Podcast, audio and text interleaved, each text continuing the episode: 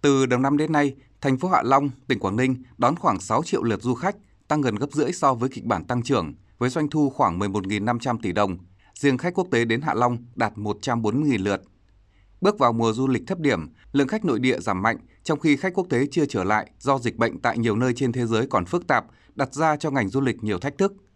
Để tăng sức cạnh tranh, kích cầu du khách, các doanh nghiệp du lịch mong muốn tỉnh Quảng Ninh tiếp tục có các chính sách hỗ trợ như giảm giá vé tham quan, tăng cường quảng bá, xúc tiến du lịch trên các nền tảng số, tháo gỡ những vướng mắc, bất cập trong triển khai hóa đơn điện tử, xử lý ô nhiễm tiếng ồn và các vi phạm quy định về giờ giấc trong hoạt động của các quán bar, vũ trường tại khu vực bãi cháy làm ảnh hưởng tới khách du lịch.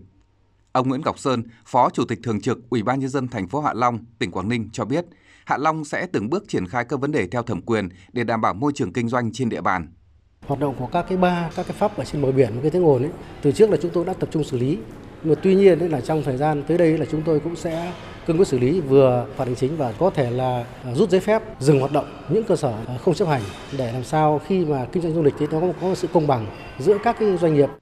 Thành phố Hạ Long cũng tăng cường nghiên cứu, đề xuất các cơ chế chính sách hỗ trợ doanh nghiệp, người lao động trong lĩnh vực du lịch dịch vụ và tiếp tục tạo môi trường đầu tư thuận lợi, cải cách hành chính để thu hút các nhà đầu tư mới, tăng cường quản lý nhà nước về chất lượng dịch vụ, giá cả, xử lý nghiêm các hành vi đeo bám chặt chém đối với du khách.